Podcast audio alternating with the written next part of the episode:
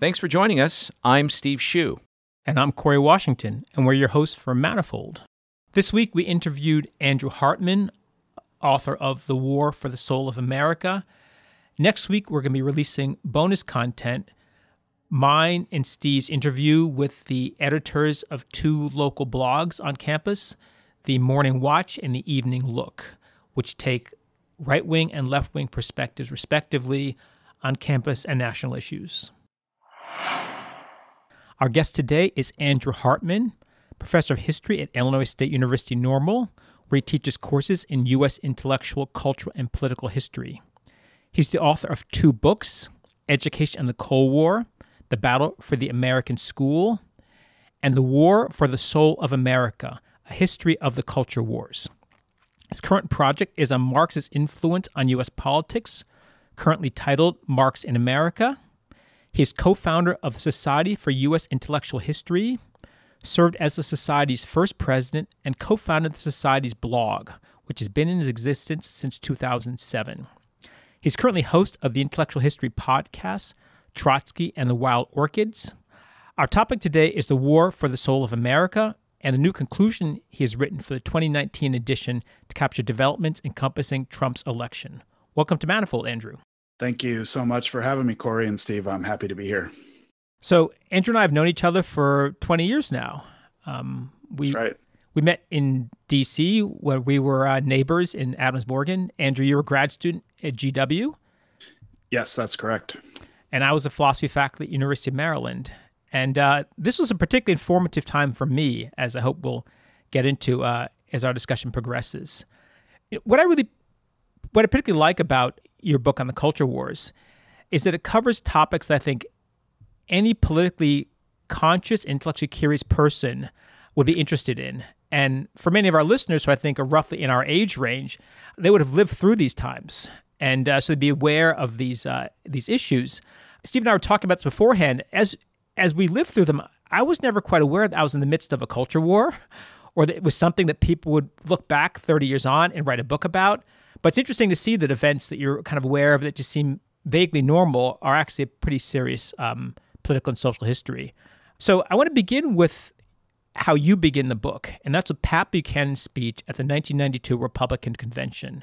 Take us back to that speech and tell us why it was important. Yes. Um, and just if I could riff a bit on uh, sort of your reaction to the book, this is a reaction that I've gotten from a lot of people, and that is that um, they lived through it they couldn't have made sense of it as history. I mean that's the point of history is sort of refuting memory.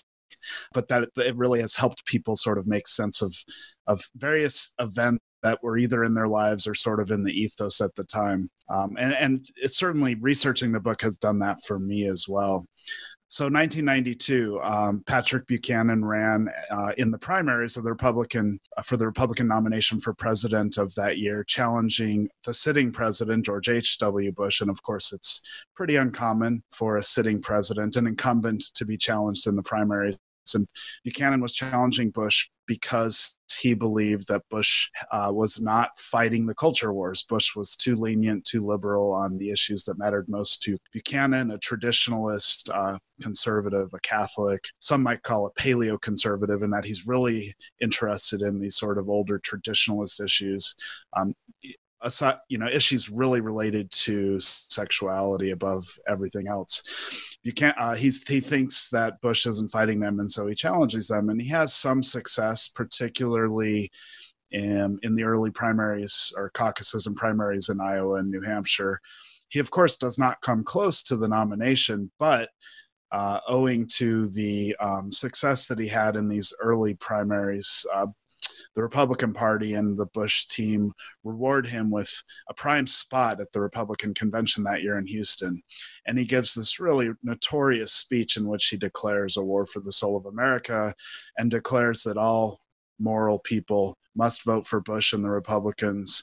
Otherwise, they would be supporting the sort of nihilism and cultural relativism and, and moral repugnancy of the Clinton administration of the Clintons and he he always talked about Bill and Hillary as a couple because Hillary was notorious for many people as a sort of um, a feminist pushing for abortion rights and that type of thing. Um, and this was a notorious speech, and it really was the most memorable speech of that convention. Some people argue that it helped secure his defeat because there was it was too negative it was too conservative it was unappealing to moderates. I, I, think that's it's hard to know if that's the case. There were so many other factors that led to clinton's election namely ross perot but it's and it's an interesting milestone that sort of serves as um, it put put a stamp on cult these div- divisions these cultural conflicts that had been ongoing for quite some time since the 60s at least that's my read on the history of it. And so it really is the sort of like climax of the culture wars of the 80s and 90s you know it's interesting. I, you think back about the clintons and in some sense pat buchanan captured what would later become mainstream view about clinton on the right that he was harboring in this kind of era of uh, loose morals and uh, kind of cultural relativism across the board. It wasn't that common among regular people, but that view became mainstream among his uh, people. So you identify a range of issues that characterize the culture war. Let me just go through them right now. Uh, abortion, affirmative action, art censorship, evolution, family values, feminism, homosexuality, intelligence testing, media, multiculturalism, natural history standards, pornography, school prayer, sex ed, the Western canon. And when you write about these things, what I begin to ask myself is I see strange issues that have kind of followed us through American history, and they've lasted for varying amounts of time. So I want to do two things. I want to first ask you which of these things you think are really still relevant today. Um, but to begin, I'd like to have you read from the 2019 conclusion that you wrote to the culture wars because that kind of frames the debate about which of these you think are still uh, absolutely relevant. So, could you uh, begin with that uh, passage? Sure. Make America Great Again. Donald Trump's campaign slogan, displayed on ball caps and t shirts or emblazoned on placards at boisterous rallies across the red state landscape, evokes the fervent belief among many Americans that the nation is no longer theirs. Once upon a time, the slogan deftly implies, things in America made sense. Right and wrong were distinguishable, hard work was rewarded, people respected authority, and love of country was widely shared, as was faith in God. But this familiar America, this normative America, now seems upside down in the eyes of millions of the nation's citizens. Of course, it is no coincidence that the rhetorical power of Make America Great Again peaked at the end of Barack Hussein Obama's eight years in the White House. Nothing quite signals decline for the Trump faithful like a black president with a Muslim name. Beyond its present day appeal, though, Make America Great Again speaks to the running narrative of decline that has defined conservative cultural attitudes since the 1960s. It is, at bottom, a nostalgic call to revive and restore the orderly disciplined and authority respecting America that putatively held fast before the 60s social movements, endowed people of color, women, gays and lesbians, immigrants, and other seeming outsiders and fringe characters with the privilege to call themselves Americans. In this way, the multivalent Trump slogan marks but the latest readout in the culture wars that have polarized the United States for decades. Trump and his supporters are breathing new life into the venerable right wing tradition of complaining that the nation went to hell during the age of Aquarius. So that's the passage um, that introduces the new conclusion to uh, the, the second edition of my book, uh, which I wrote, of course, trying to bring the story up to the Trump election um, because the first uh, edition of the book, which was published in 2015 and which I, of course, wrote in 2014, um, did not involve Trump. I think readers were interested in how this history that I had studied so carefully uh, related to Trump's election and the Trump presidency and the movement or the sort of movements that gave rise to Trump. So you so you um, you listed out the issues that I deal with in the book as a whole, and what really I think I wanted to stress is that none of those issues necessarily define the culture wars. Um, they were all just sort of episodes in a lot in a larger struggle between those who really rejected a lot of the changes that were put into place in the 1960s and after due to the that decade's liberation movements, also due to um, changing attitudes about religion that really crystallized during that time period. And you can see this manifested, for example, in several Supreme Court decisions. There's this this challenge to what I call normative America uh, in terms of a cultural conception of what it meant to be an American prior to the 1960s that really was experienced as liberation for millions of Americans. Uh, it, but it's those movements and this new definition of America or what it means to be in America that was seen as threatening to many more millions of Americans, conservative religious Americans in particular, white Americans in particular. And this is this um, cultural divide that coalesced. And these were the issues that this divide um, saw saw, saw fought out on. You know, this was sort of the when when there were debates about multiculturalism in public school curriculum, it was about this larger divide that had um, come to fruition in the 1960s. So Steve and I were just talking about this before the meeting about, uh, you know, whether this is really a divide so much between kind of white normative America or whether it's a much more messy divide whether it's a divide, in fact, that has many black people and uh, other people of color on the side of conservatives. So, uh, Steve, I didn't know this, but grew up Christian. Yes, my mother is a devout Christian, actually, and so I went to Sunday school and read the Bible until probably about until I was about twelve years old. And my relatives were, you know, not my parents, but my grandparents were extremely religious, and in many ways, they probably uh, would view the world as, um, at least to some extent, similar to many of the conservatives you write about. Um, you know, they were uh, they supported traditional families. They went to church. Um, you know, they probably. Uh, I know this from having discussed this often with my relatives. Many were very uncomfortable with gay people, and so you know, I guess we can get into later on. But part of the theme we want to talk about is it's my sense is it's the reality on the ground uh, is much is very complicated as far as people's views. And what we think of as the culture wars are often things that actually you know they're just not that clean when you talk about the lives of regular people. Uh, so i just like to get your initial reaction to that. Yeah. So i'm not going to disagree with anything you just said because it's of course true. And so on the one hand this can be sort of chalked up to the um, the type of historian I am. Uh, there was a famous historian who once said there are two types of historians lumpers and splitters. Um, those who are really interested in looking at the past and lumping people together, and those who are interested in sort of splitting people up. And I've always been a lumper. I find it more interesting to think about um, patterns of human behavior that coalesce. Um, but then I would sort of push back against this characterization. Of course, it's messy, but the logic of the culture wars has pushed people to coalesce around two camps. Now, a lot of people might not recognize it as such, but we see it manifested in cultural behavior, but even more so in political behavior. So, for example, um, let me just give you a few examples. So, of course, um, the growing Hispanic population in the United States is pretty much as divided culturally as white Americans, if not more so, or they might even tilt more so towards a traditionalist religious perspective um, in relation to sort of like family and sexuality. And in fact, so we start to see this sort of borne out, for example, in the 2004 election when George W. Bush wins reelection against John Kerry. 45% of the Hispanic vote voted for George Bush.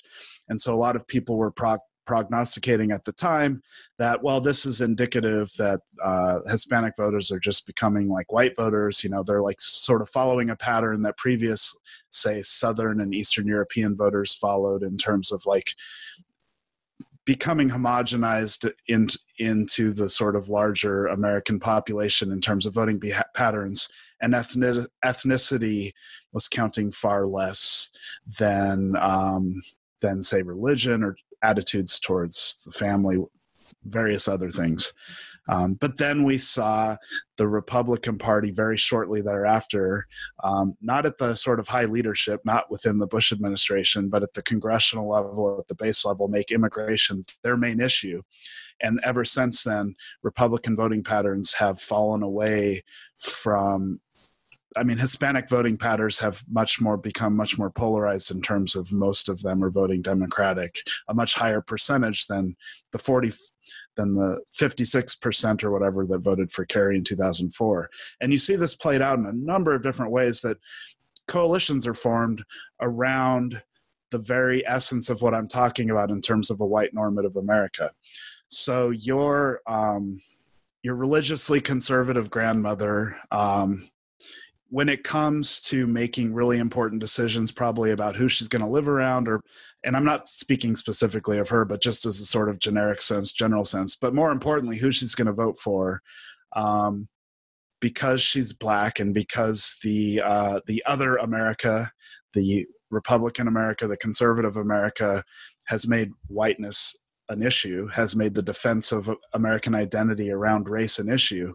Um, she's she's going to coalesce with. Um, yeah, they, they they never voted for they never voted Republican, and they would never kind of consider it. Um, look, look, what you say is, is very. It's also true of Muslim uh, voters. I don't know if you remember this, but I think the majority voted for Bush in 2000, and then after the reaction to 9/11, you had a really really different. Uh, kind of perspective. Um, people moved away. Yeah, and so the, these issues are, you might say, well, this is just about electoral politics. It's not about sort of like these more existential identity based definitions. But I think the same thing is played out in terms of just a polarization. Um, and it's not like one issue you can point to. There has been since the 60s, even earlier, a large like anywhere from 25 to 40 percent of americans identify as white conservative and religious. And they tend to coalesce into a cultural and political um, group that tends to vote republican and that tends to um, sort of fight the conservative side of the culture wars. And so people with whom they're opposed to have coalesced to the opposite side. Um, you can see this more recently, for example, in the fact that. Um, uh, it, people who have historically been religious but liberal have quit religion because they have come to identify religion as a conservative thing, and vice versa. People whose families are historically less religious or non religious, or maybe have uh, belong to a mainline liberal church have become much more religious and much more evangelical Protestant or or conservative Catholic based on the fact that they identify as politically conservative. So you're seeing just polarization that operates around this culture wars divide that I'm isolating as the as emerging from the social movements of the 1960s and what that did to sort of how we define America. So uh, Andrew, I wanted to pin you down a little bit more in terms of what you mean by culture war. So, in any society at any time, there are a bunch of issues that people disagree on. You know, you could say at any moment there's a culture war if you define it broadly enough. My experience, uh, having been in high school and college in the 80s, is that, and, and ha- actually having been on the left, I would say center left, voting almost entirely Democrat uh, during, well, during my whole life, basically it seems to me that the progressive causes that I championed in the 80s basically all won. Uh, they've all won now, and um, no one even questions uh, the issues like, uh, uh you know, equal rights for men and women, uh, different uh, ethnicities, etc. And in fact, the pendulum swung way beyond what I thought was ever going to be possible in the progressive direction in the 1980s. And so now, what I find is that in America today, and this is related to the election of Donald Trump, there are people fighting a desperately fighting a rearguard action to stop the extreme excesses of progressivism that have gone way beyond what would have been considered uh, mainstream progressivism 30 years ago. And so it's a very different culture war than what we would have talked about in the 80s and 90s. What do you have in mind as far as what do you take to be extreme on the progressive side right now? So we went from uh, a time when we would have been very happy if uh, the legal system awarded, say, equal rights to men and women and to uh, whites and other ethnicities in America, and that people got a little bit nicer and more sensitive to each other about uh, gender or ethnicity.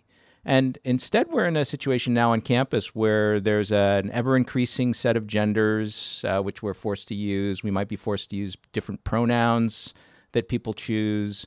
It seems like we're teaching our undergraduates to be, to act like victims uh, if they can come up with any reason that they or their distant ancestors might have been victimized over.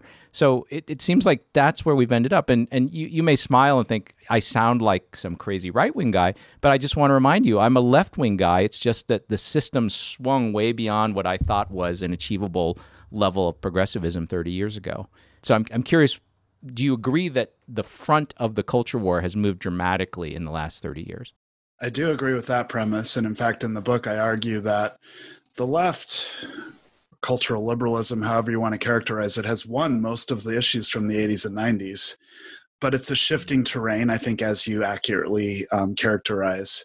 And I think the, uh, because of the, you know, like Trump is not a popular president by any standard, by any measure, but because of the weirdness of our electoral college, somebody who represents what you describe as a rear guard, and it really is a rear guard, um, can get elected and, and will represent a sort of like a nostalgic view of what America was prior.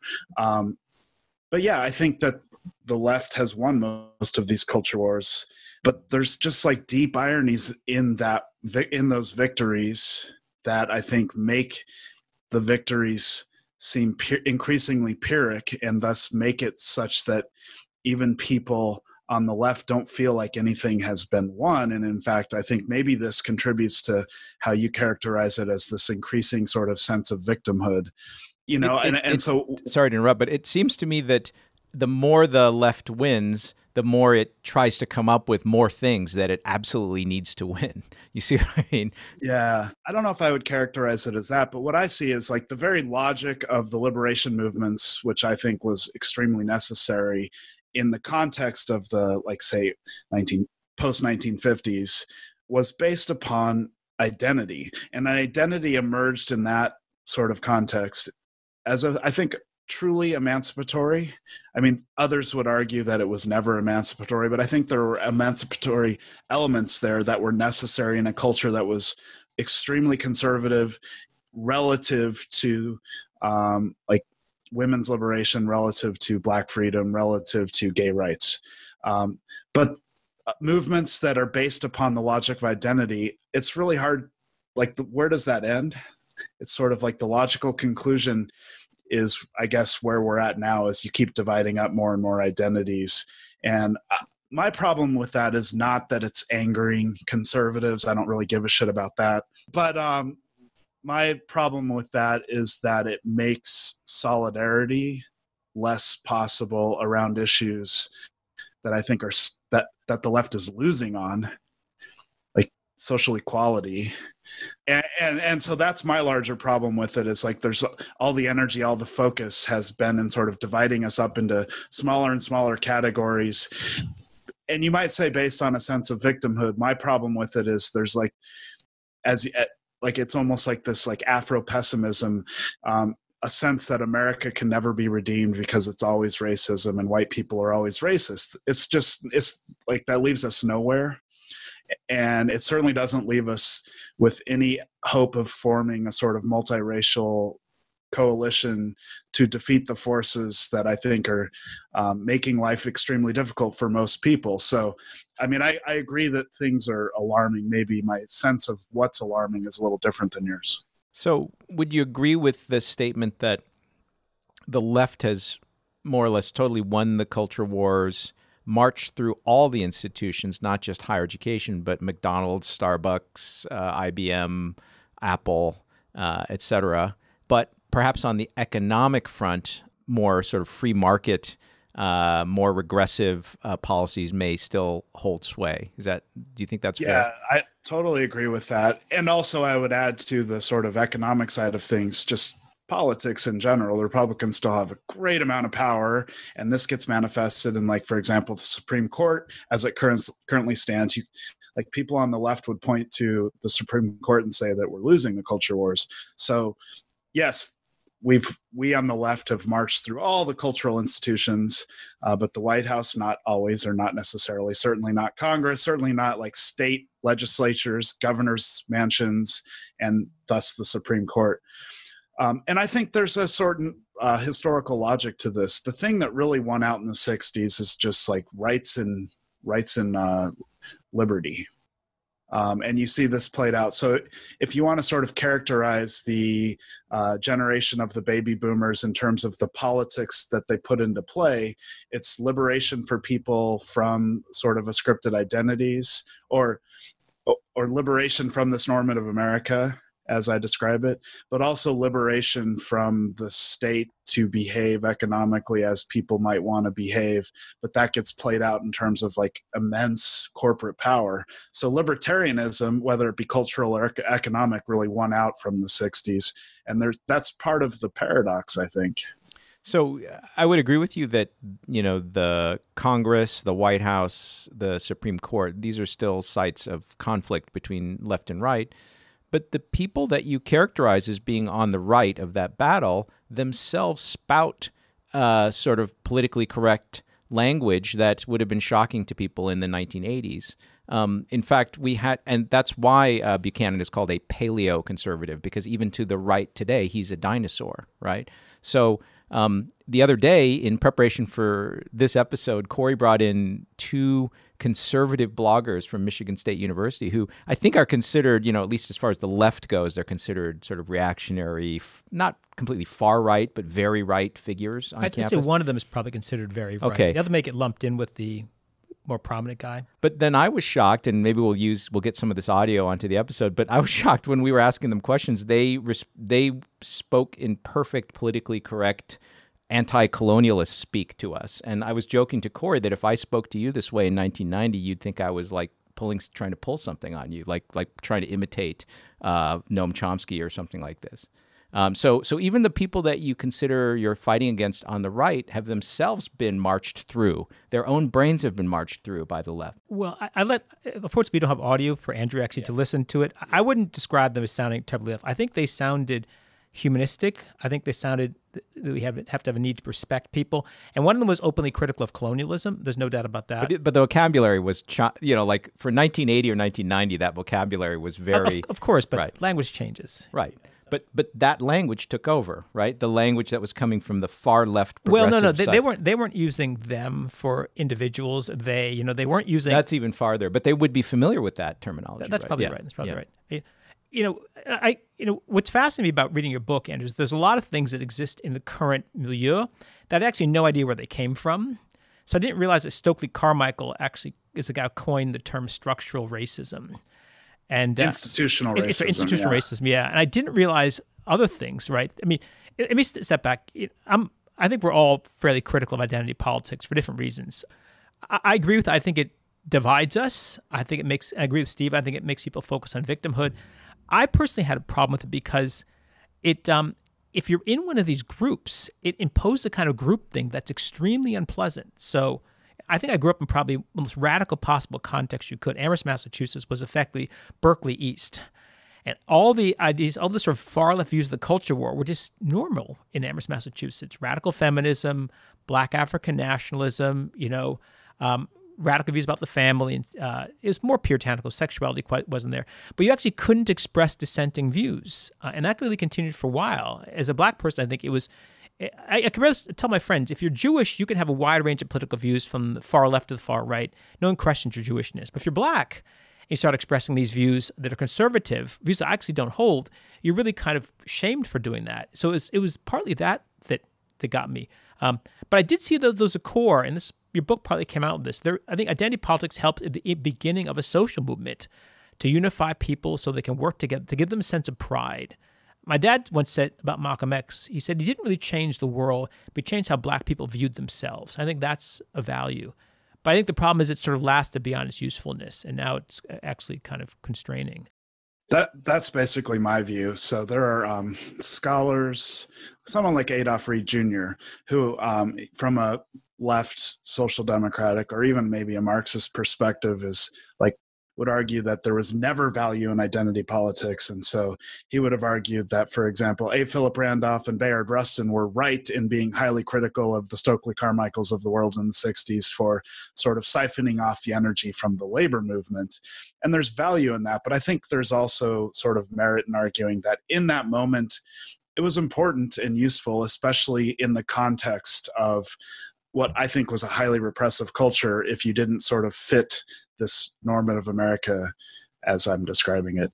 Um, but I agree with you, it's outlived its usefulness and it's become, in many ways, sort of a farce and a parody that it honestly from my perspective it, it drives me crazy so i'm not i'm not steeped in what the current marxist dialogues are all about but I got to imagine there are some crusty Marxist revolutionaries who are just shocked at the their successors, these tiny snowflakes, who certainly aren't vigorous enough to mount the kind of class warfare that they would have thought necessary to achieve the Marxian Marxist utopia. Yeah, there's some of that. It's pretty um, interestingly most of the discourse between what I would consider a sort of like universalist Marxist left and this identitarian identity politics left boils down often to electoral politics because for the first time in American history, at least since the Socialist Party of Eugene Debs, but actually, I would argue for the first time in American history, there is um, a viable left wing candidate. And but the fact that he is a, an old white man has served i'm talking about bernie sanders of course has just this has served as a catalyzing sort of like um, event in terms of dividing people who are these two sets of lefts and I, to me it's been highly instructive for example what if i were to say i just really think it's time for us to finally have a jewish president Nobody makes that argument. Yeah, that's a very sensitive uh, line. I think you know it could it could work for you. It could work very strongly against you. Actually, I think I I, I agree. That's an extremely interesting aspect of the Sanders candidacy is that people avoid that like a landmine. Has anyone actually been discussing that that you're familiar with, even kind of you know on the down low? Is that I, I mean I've I've heard lots of people saying, you know, if if they emphasize Sanders' Jewishness too much, it will preclude him from winning the election. I've heard many people say that. Yeah.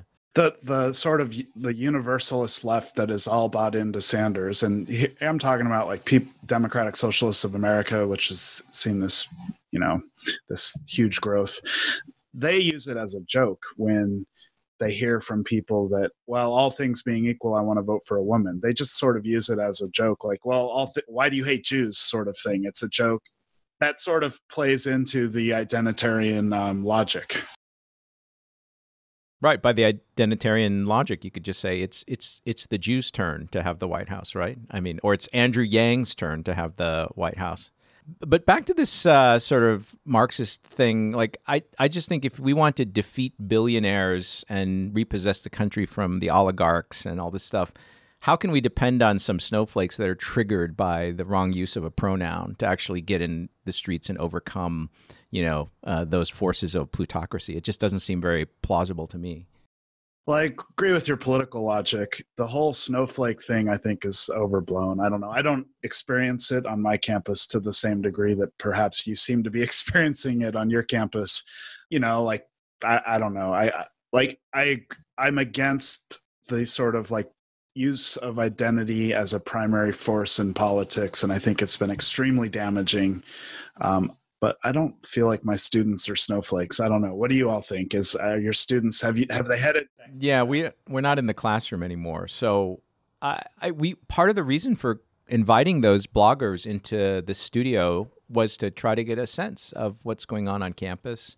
Um, we did learn that in the residence halls there are guidelines for I guess pronoun usage and Halloween costumes and stuff like that. So that that would have been a little shocking to us in the 80s, I think, to have heard about that. Well, you can think about this in a number of different ways. Um, one of the reasons why political correctness emerged as a controversy in the late 80s was because universities began to enact speech codes, um, which maybe was um, whether you agree with those or not, it was like a typical university administration response to changing dynamics, changing demographics on campus. Um, I think we're sort of in a similar moment. Like administ- university administrations are going to not be seen as discriminating no matter if they can help it and so they're going to sort of enable this type of logic if they can help it if they if they must um, and you know like so for example on the illinois state university campus right now for the first time since i've been here and i've been here 14 years we have a very vibrant black student union that has been protesting in the last few weeks um, the sense that they're not accepted on campus. Um, the main reason for this to me is that for the first like the number of black students in the 14 years i've been here has grown from about 4% on campus to about 13% on campus. There's been active recruitment of black students particularly from chicago.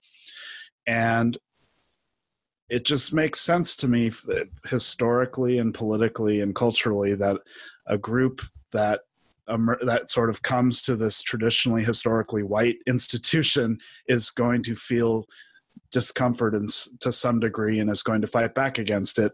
I personally don't understand what exactly it is that they feel is discriminating against them. It doesn't make sense to me.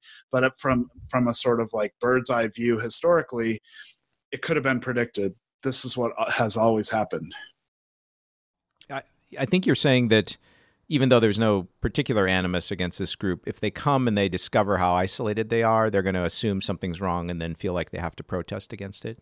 Yeah, and there's some, usually something that sets them sets them off. Um, and, and I don't mean that in a sort of like I'm not. Someone gets called. Maybe they feel uncomfortable in class during discussions of race, perhaps, or maybe someone gets called the N word somewhere, or maybe there's some you know uncomfortable event at a party. Um, yeah, there's bound to be friction when groups rub up against each other.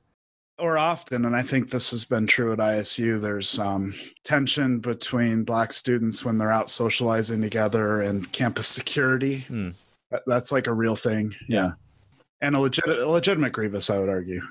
Those pro- there protests at Amherst a few years ago, and I remember talking to the head of the library because the students took over the library during those protests, and um, he was sort of listening to the complaints and there actually weren't many complaints about events on campus. Uh, students felt that they some they often felt that they were, I guess, unprepared for college in some sense, and so sort of a cry for a certain kind of help.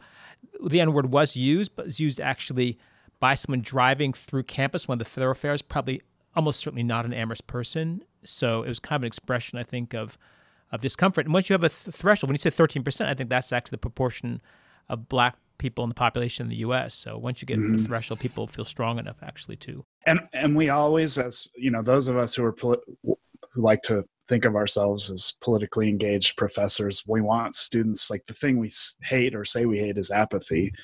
And but you know when our students are engaged in this fashion and students when they engage on campus campus it's it's often about things outside of campus, the larger world that they're protesting, but campus is their place.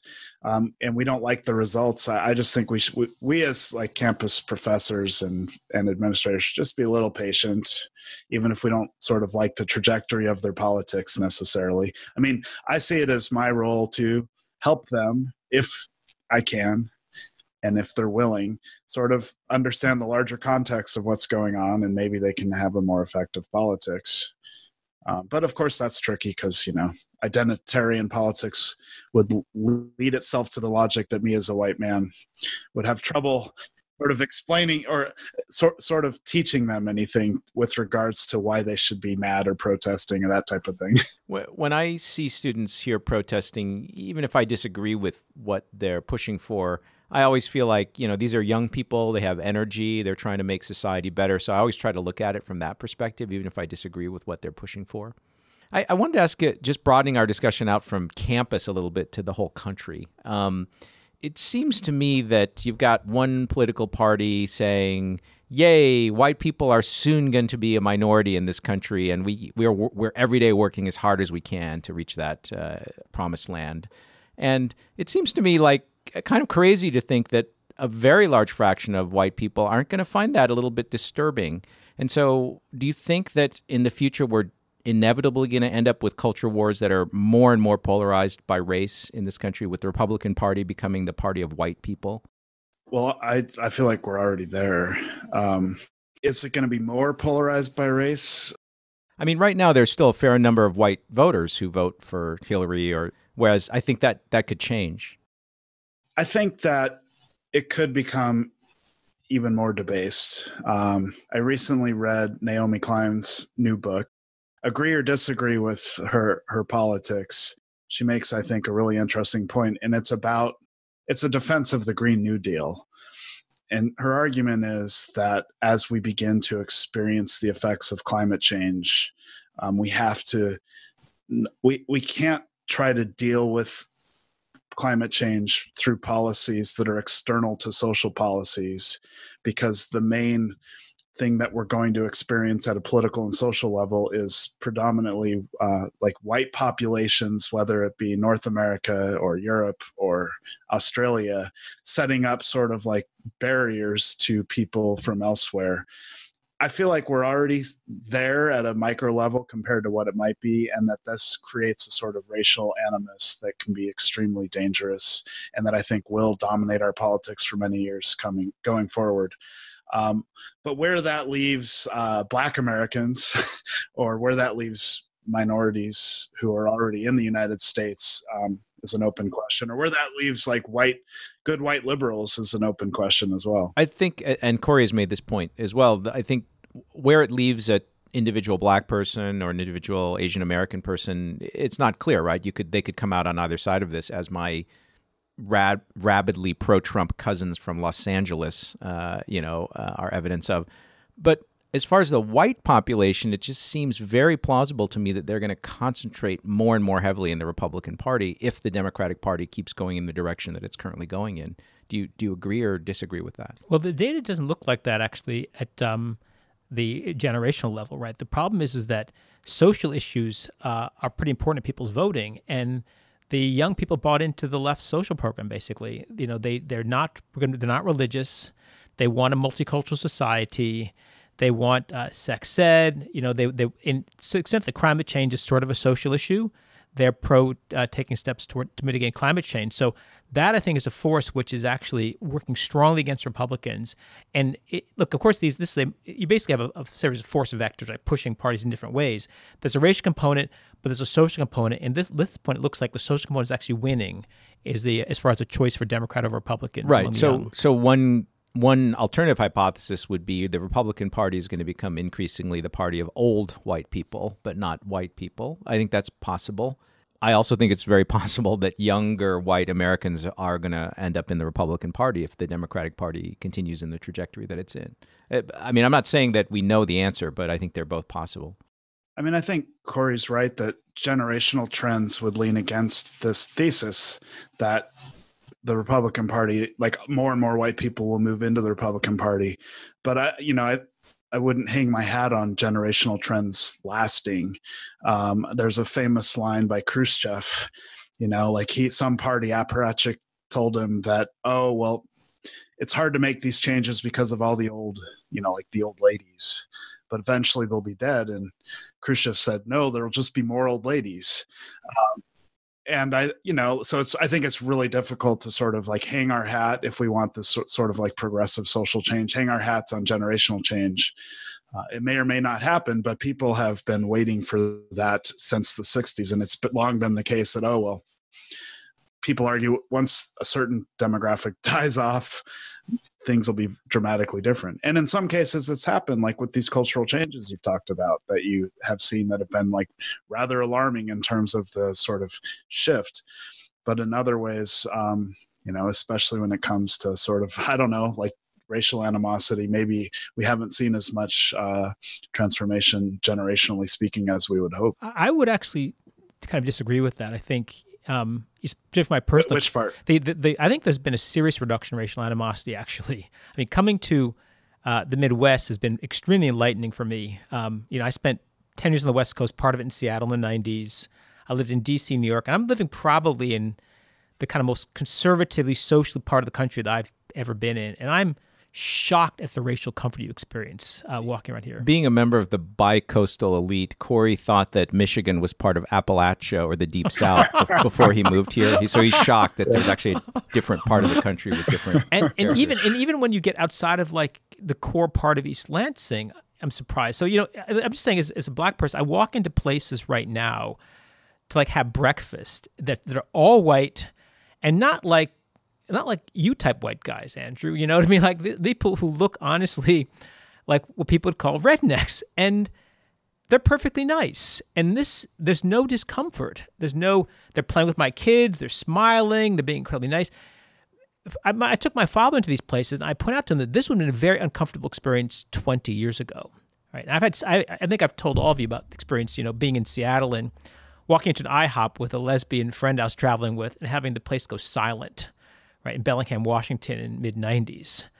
It's it's it's totally different here, right? And you go into many many contexts here where I'm the only black person, um, and there's just sort of no response. People, are, the, the reaction is just very very different, and I think it's I think racial there's been significant racial change among the young, and it it be, I think it's actually captured in polls, um, but I think these kind of high profile clashes you see like Charlottesville and so forth are very different. Let me give you an example. I think it's actually worldwide. I was in I was in Munich about two years ago, and spring they have a kind of small version of Oktoberfest, and I walk into this massive beer hall, and um, people are drinking. I'm I'm a little bracing myself, right? I'm walking in there to this, I think are sort of large numbers of potentially drunk young Germans. I'm thinking, oh God, you know, am I am I going to get looked at? Am I something said to me? And I walk in, and like nobody noticed me, except for these three interracial black girls who looked up and kind of smiled. Other than that, I was completely invisible. And that's that's that's that's a generational change, right? It was not like that when I was in Germany frequently in the late 80s and 90s. Well, I have to agree with your sociological observation, Corey. I think uh, the level of tension between ethnic groups in the country has gone down since 30 years ago.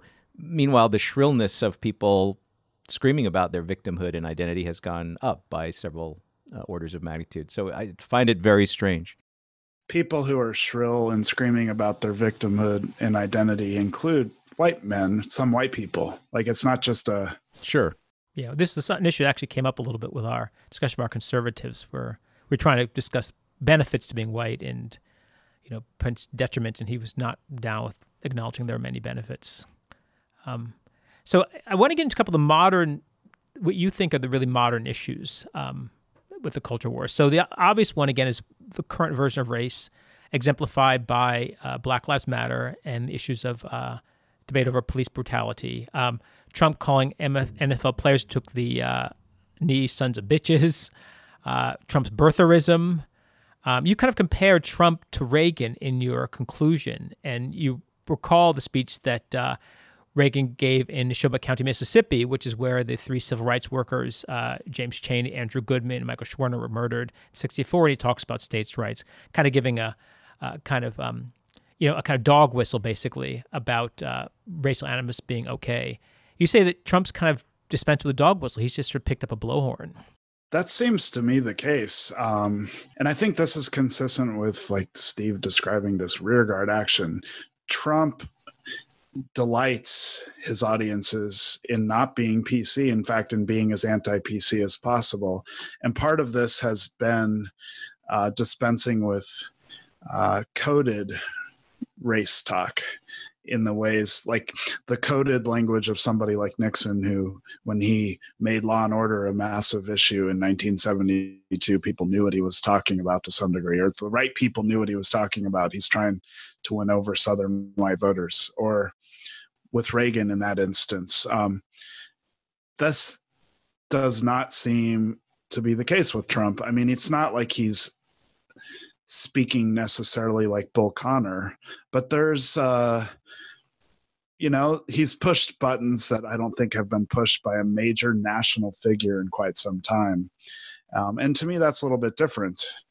And maybe uh, it's has to do with um, this sort of aggrieved sense amongst a small minority of people, but it's a it's a large enough minority that can still, if it coalesces correctly, bring electoral victory.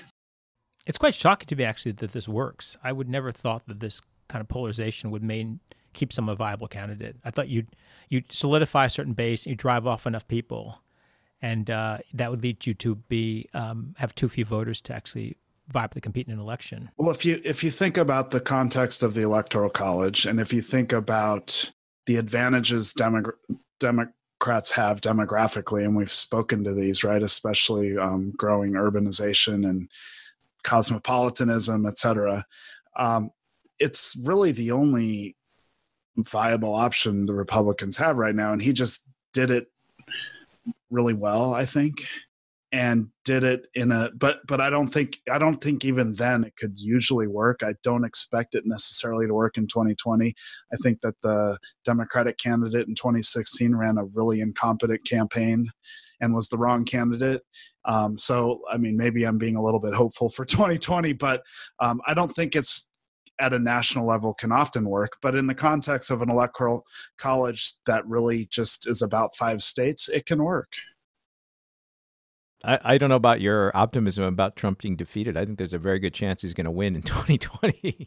I mean, I would put odds. I mean, I think he could for the very reasons we're talking about terrible candidates on the Democratic side? Yeah, that's the real issue. Well, it's hard to know. I mean, the idea of what's what makes somebody a good candidate doesn't really emerge until they get in the general election. Like it's it's all there's always hand wringing about candidates up until the general election. 2016, amongst many Democrats being um, different because they thought Hillary Clinton was the perfect candidate, and it turns out she was not a good candidate whatsoever. Yeah, of course, it is hard to predict, and there's a lot of kind of Monday morning quarterbacking. Um, I personally am kind of shocked at the weakness of the candidates that are running right now. All of them, you know, have just obvious problems, you know, that I think everyone can see going to this election. I'm not sure that's always true. We identify, you know, Biden looks like he's too old, maybe cognitively impaired. Bernie looks too far left and he just had a heart attack. Warren looks like she's from Massachusetts. She's hyper left wing. She has a pol- main policy proposal that most people don't like, and she's a Harvard professor, right? Pete Buttigieg uh, is a mayor, right? We never elected a mayor before, and he's gay, right? We never elected a gay person before, right? I, I think it's rare to find, be able to sit back and be able to identify, you know, a set of people who are the leaders in a campaign who look like, you know, they can't, may not be able to beat a very weak candidate on the other side. Well, I mean, and you're focusing on sort of the particularities of the candidates, but I would say that the larger issue and the, why so many Democrats are uneasy going into 2020 is because there's a massive divide in the Democratic Party itself uh, be- between a left and center that hasn't been this um, animated since the 60s or early 70s. And so a party that's divided and the democratic party is divided the only thing that unifies it is its desire to defeat trump and that might be enough but a party that divided it's going to seem as if the candidates are weak because they're having trouble sort of gathering anywhere near a majority of democrats I think it's an independent reason to be concerned, right? I think. Yeah, I think Corey's reasons were independent. I think the weakness of the candidates are it seems to be objective, and then there's other problem hanging out there too, which is the division. I, am curious what you think of my heterodox view on Trump as somebody who is old enough. I think Corey and I are older than you to remember when Art of the Deal came out and could be purchased at Walden Books during the Christmas season.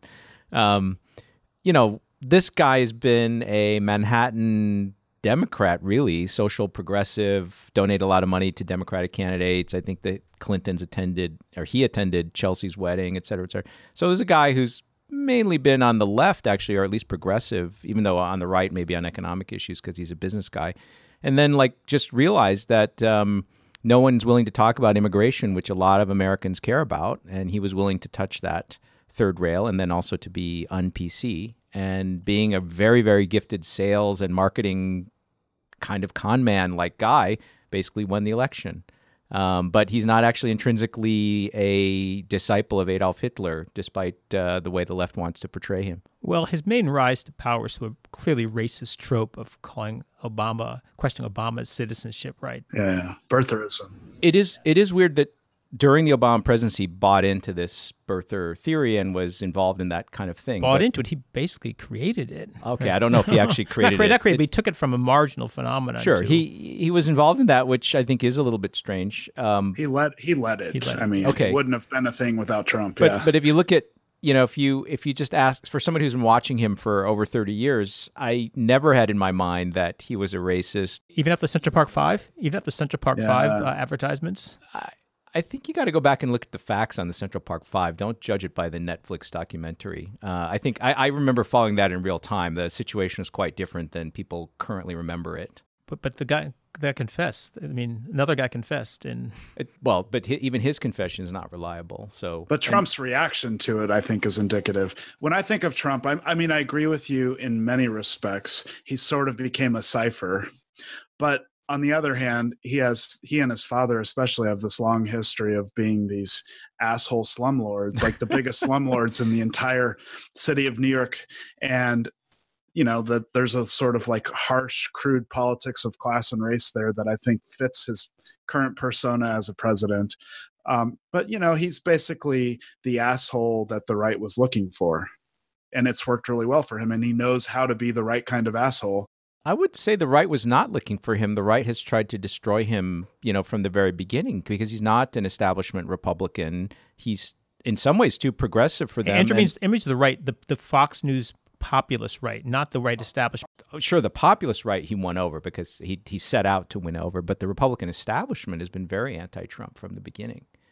Yeah, so I, I had in mind, um, you know, the base, the the voters who are looking for somebody. I, I agree to, with that and the Fox News pundits. I mean, most of most them, but not them, all of them. Most of them. Yeah. And but but Trump, I think, is also. Um, you know, like he's the type of person. Once he finds people who love him, he's going to adopt whatever um, ideology is required to conti- to continue to gain their love. And so he, I, I think he's fully bought into his policies now, or his rhetoric now uh, fully bought in. Yeah, I think you might be right about that. I, I, think these aren't were not deeply held beliefs for most of his adult life, and then but maybe now he's heavily attached to them. But yeah, even, even there, it's not entirely clear. I mean, it he, doesn't matter though. It doesn't really matter what he believes. You know, this is a, something that it, it, I mean, a couple things don't matter, right? It may not matter what he believes. His actual behavior doesn't matter beyond the policy he pushes. You know, the people who support him want him. I think, and this is not a political maturity to some extent they just want certain policies enacted. They don't yeah. care who the vehicle is, how that vehicle behaves, what that vehicle believes. And something very different from the left, who I think requires a kind of virtue test for their politicians. And uh, I think that is a sign of realpolitik that the left should probably learn from. I mean, you can see this in the in the different response to the Me Too movements. Like Trump, what Trump has done and admitted to is far worse than anything Al Franken's ever done. Uh, but one is still the president, and the other was kicked out of the Senate without I mean, investigation. yeah, that, that, that was a tactical mistake on Franken's. Uh, well, it's on the Democrats' part also yeah. for hounding him out of yes, the Senate. exactly. Um, so this brings us to another one of the current issues, which is Me Too, um, and you discuss this uh, as sort of um, next generation feminist movement uh, that emerged since your book. How do you view this in context of the previous culture wars? So there's a lot of continuity because um, one of the main uh, sort of uh, main premises of the feminist movement, women's liberation that that emerged in the 60s and 70s was the sort of consciousness raising about the issues that seemed to matter to them, especially related to like being a woman in a man dominated world.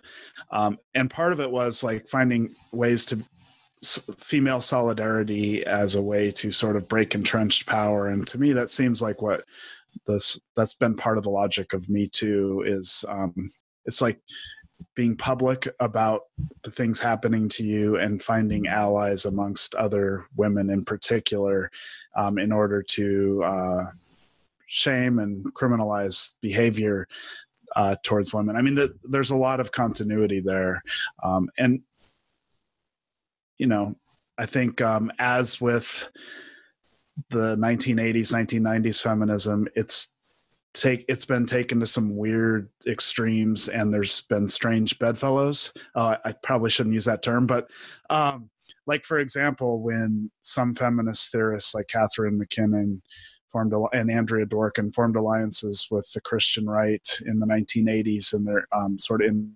anti-pornography politics.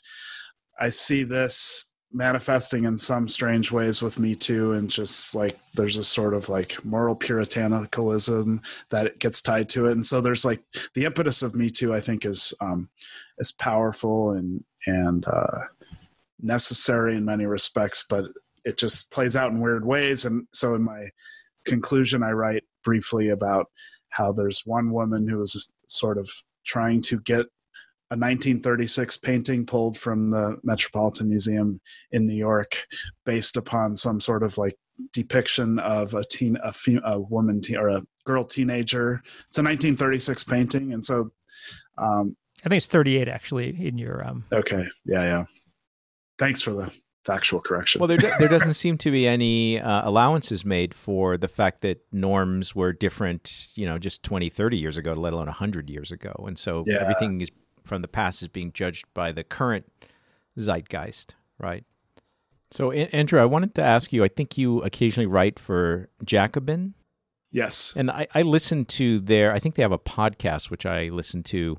So I'm curious. Uh, what what is the view of the? I don't know if you guys get together like uh, the Jacobin you know the social milieu like what, what what's your view of uh, how things are going to go with neoliberalism and uh, you know um, income inequality all these things all these uh, things which you guys must be heavily opposed to yeah oh i can't speak necessarily for jacobin but my sense is that although most of them i think are pretty realistic there's more optimism amongst them than there probably is amongst uh, probably is on my part.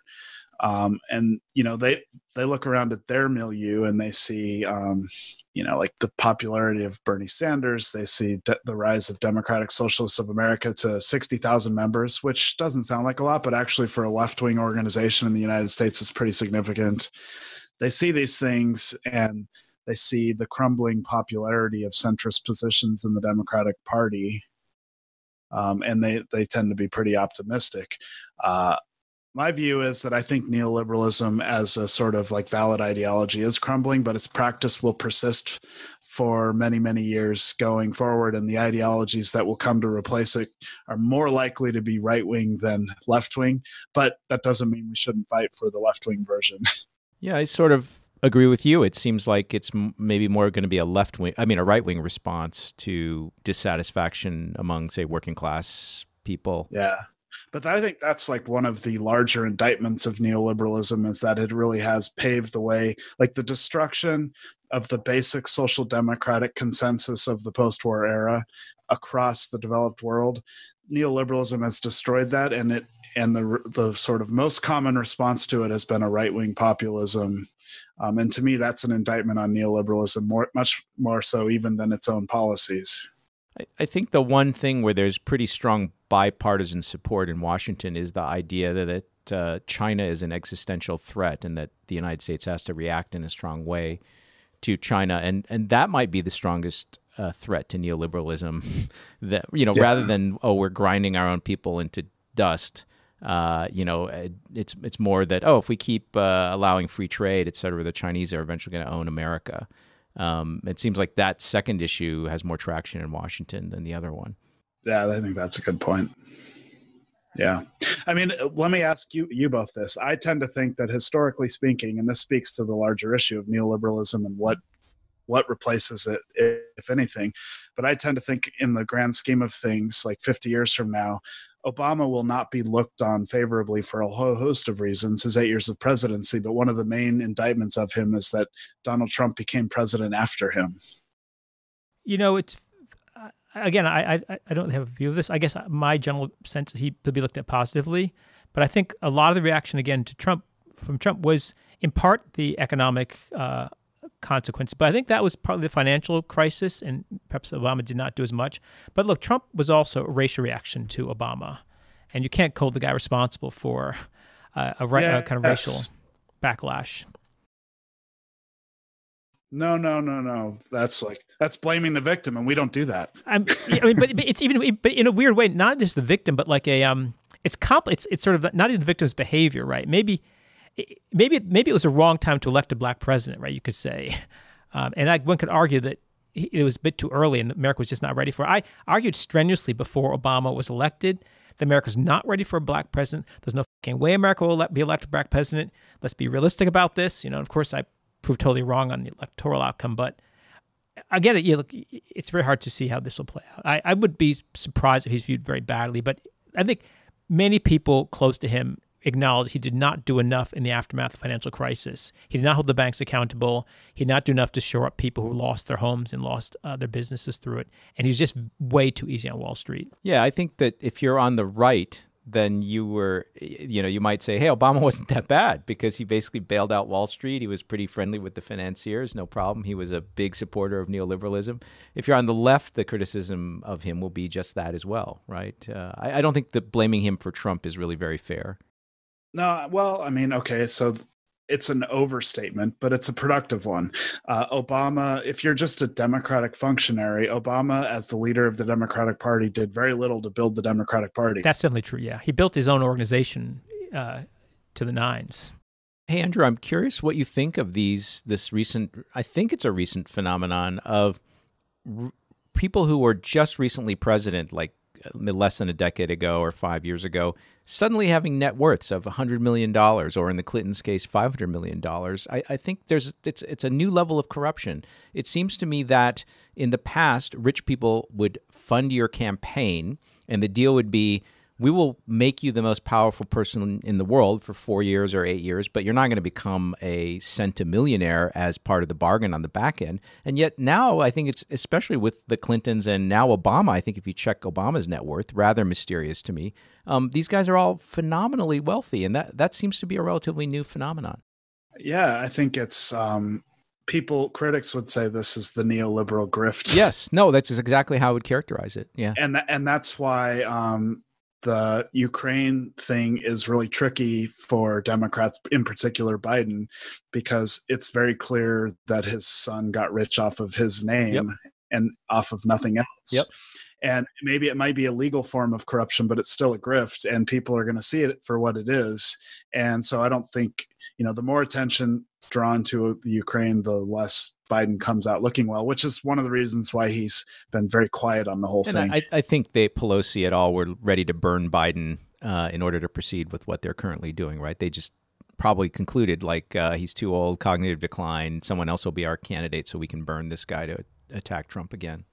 Yeah, maybe so. Yeah, I didn't think about that. Yeah, yeah. You make an interesting argument linking neoliberalism to the debate over the canon. So if you could just read the passage where you really argued that yeah, the left won the culture wars, but it was uh, uh, but in the end is all made irrelevant by neoliberalism.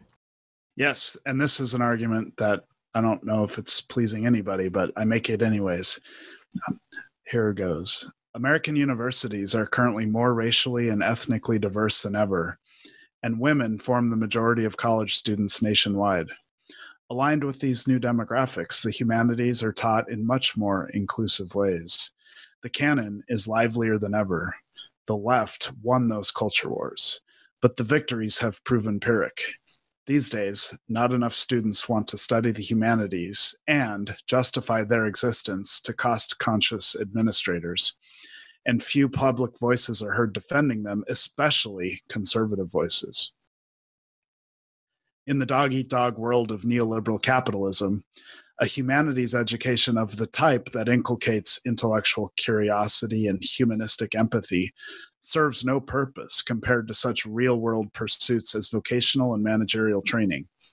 The neoliberal outlook, which pervades politicians from right wingers like Wisconsin governor, now ex governor Scott Walker, to liberals like Obama, is fine with revised canons, with more inclusive multicultural understandings of the world, but not with public money supporting something so seemingly useless as the humanities. In the age of neoliberalism, people who call themselves conservatives have abandoned their traditionalist defense of the Western canon in favor of no canon at all culture warriors have been overtaken by events. a bipartisan ne- neoliberal consensus that emphasizes job training as education sine qua non now dominates the landscape. Now, I think um, some of that I agree with, and some of that I disagree with. I, in, in general, I find the term neoliberal a little bit squishy because I think anything that encompasses Obama to Scott Walker to Pinochet is, is not yeah. a very um it's not a very uh, it, it's definitely well, I think it's term. easily definable as the idea that markets best serve society serve society better than government. I don't think Obama yeah. believes that. Uh, he often acted as he did. Well, I, but see, I'm not I'm not describing Obama necessarily as neoliberal, but his attitude towards education was often neoliberal. Well, I think he look. I think he did a few pretty salient things. Right, at one point he makes fun of art history majors, um, and one point he does joke that vocational training is bound to make more money than history majors. Um, I don't know if the guy he may be right, in fact, in saying that, but he did not try to cut NEH or NEA.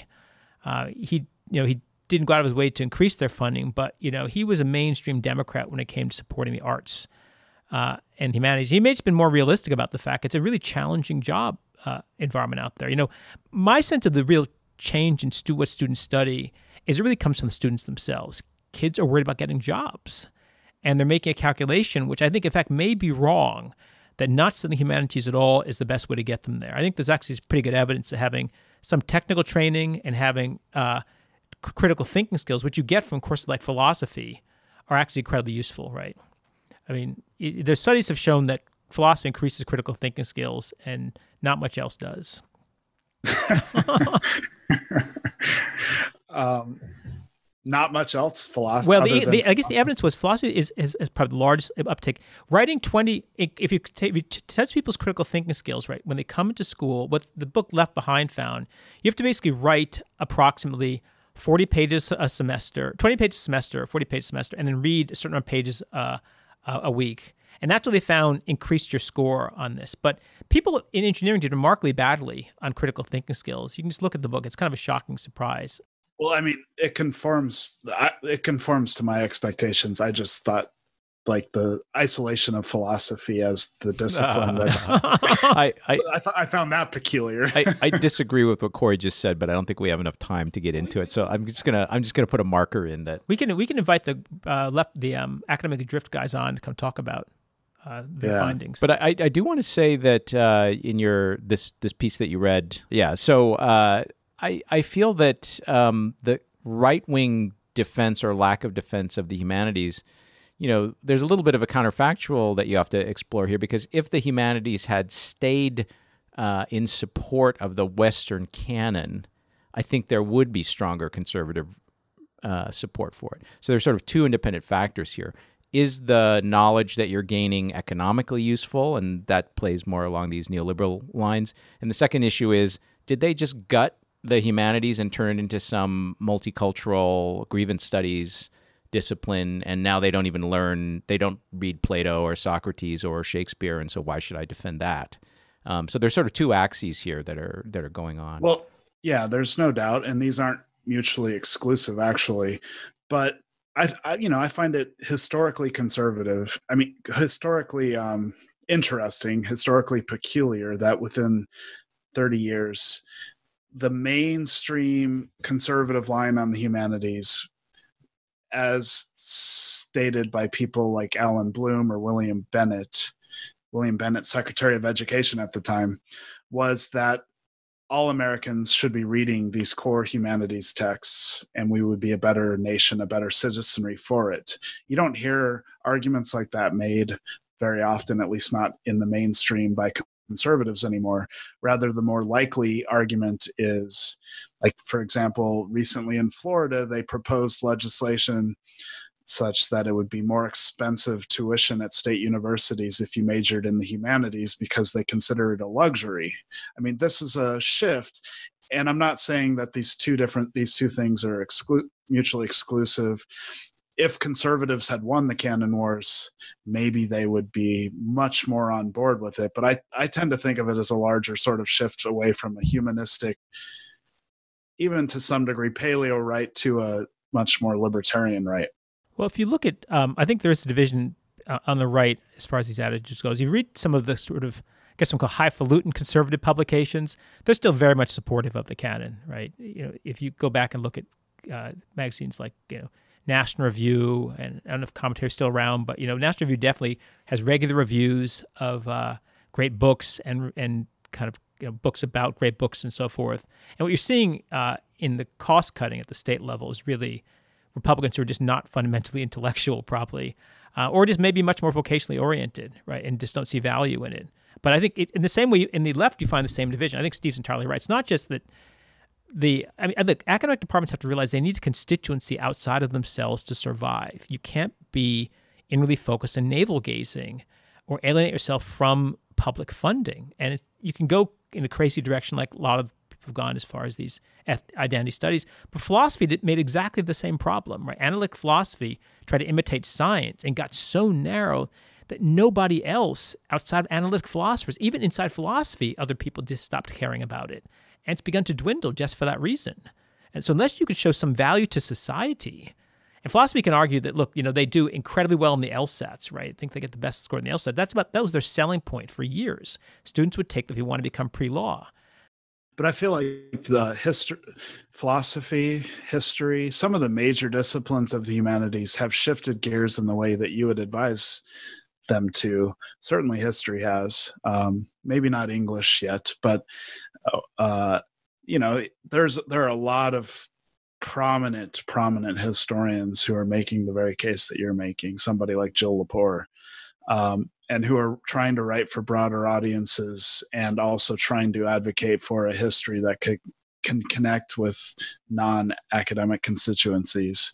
That's happened a little bit in philosophy right? But a lot of philosophy has gone in a very different way towards critical race studies again a kind of identity uh, politics some people have begun to write for more you know kind of public policy type audiences, but it requires a very different skill set than what most philosophers have. You actually have to be able to do research on kind of empirical topics.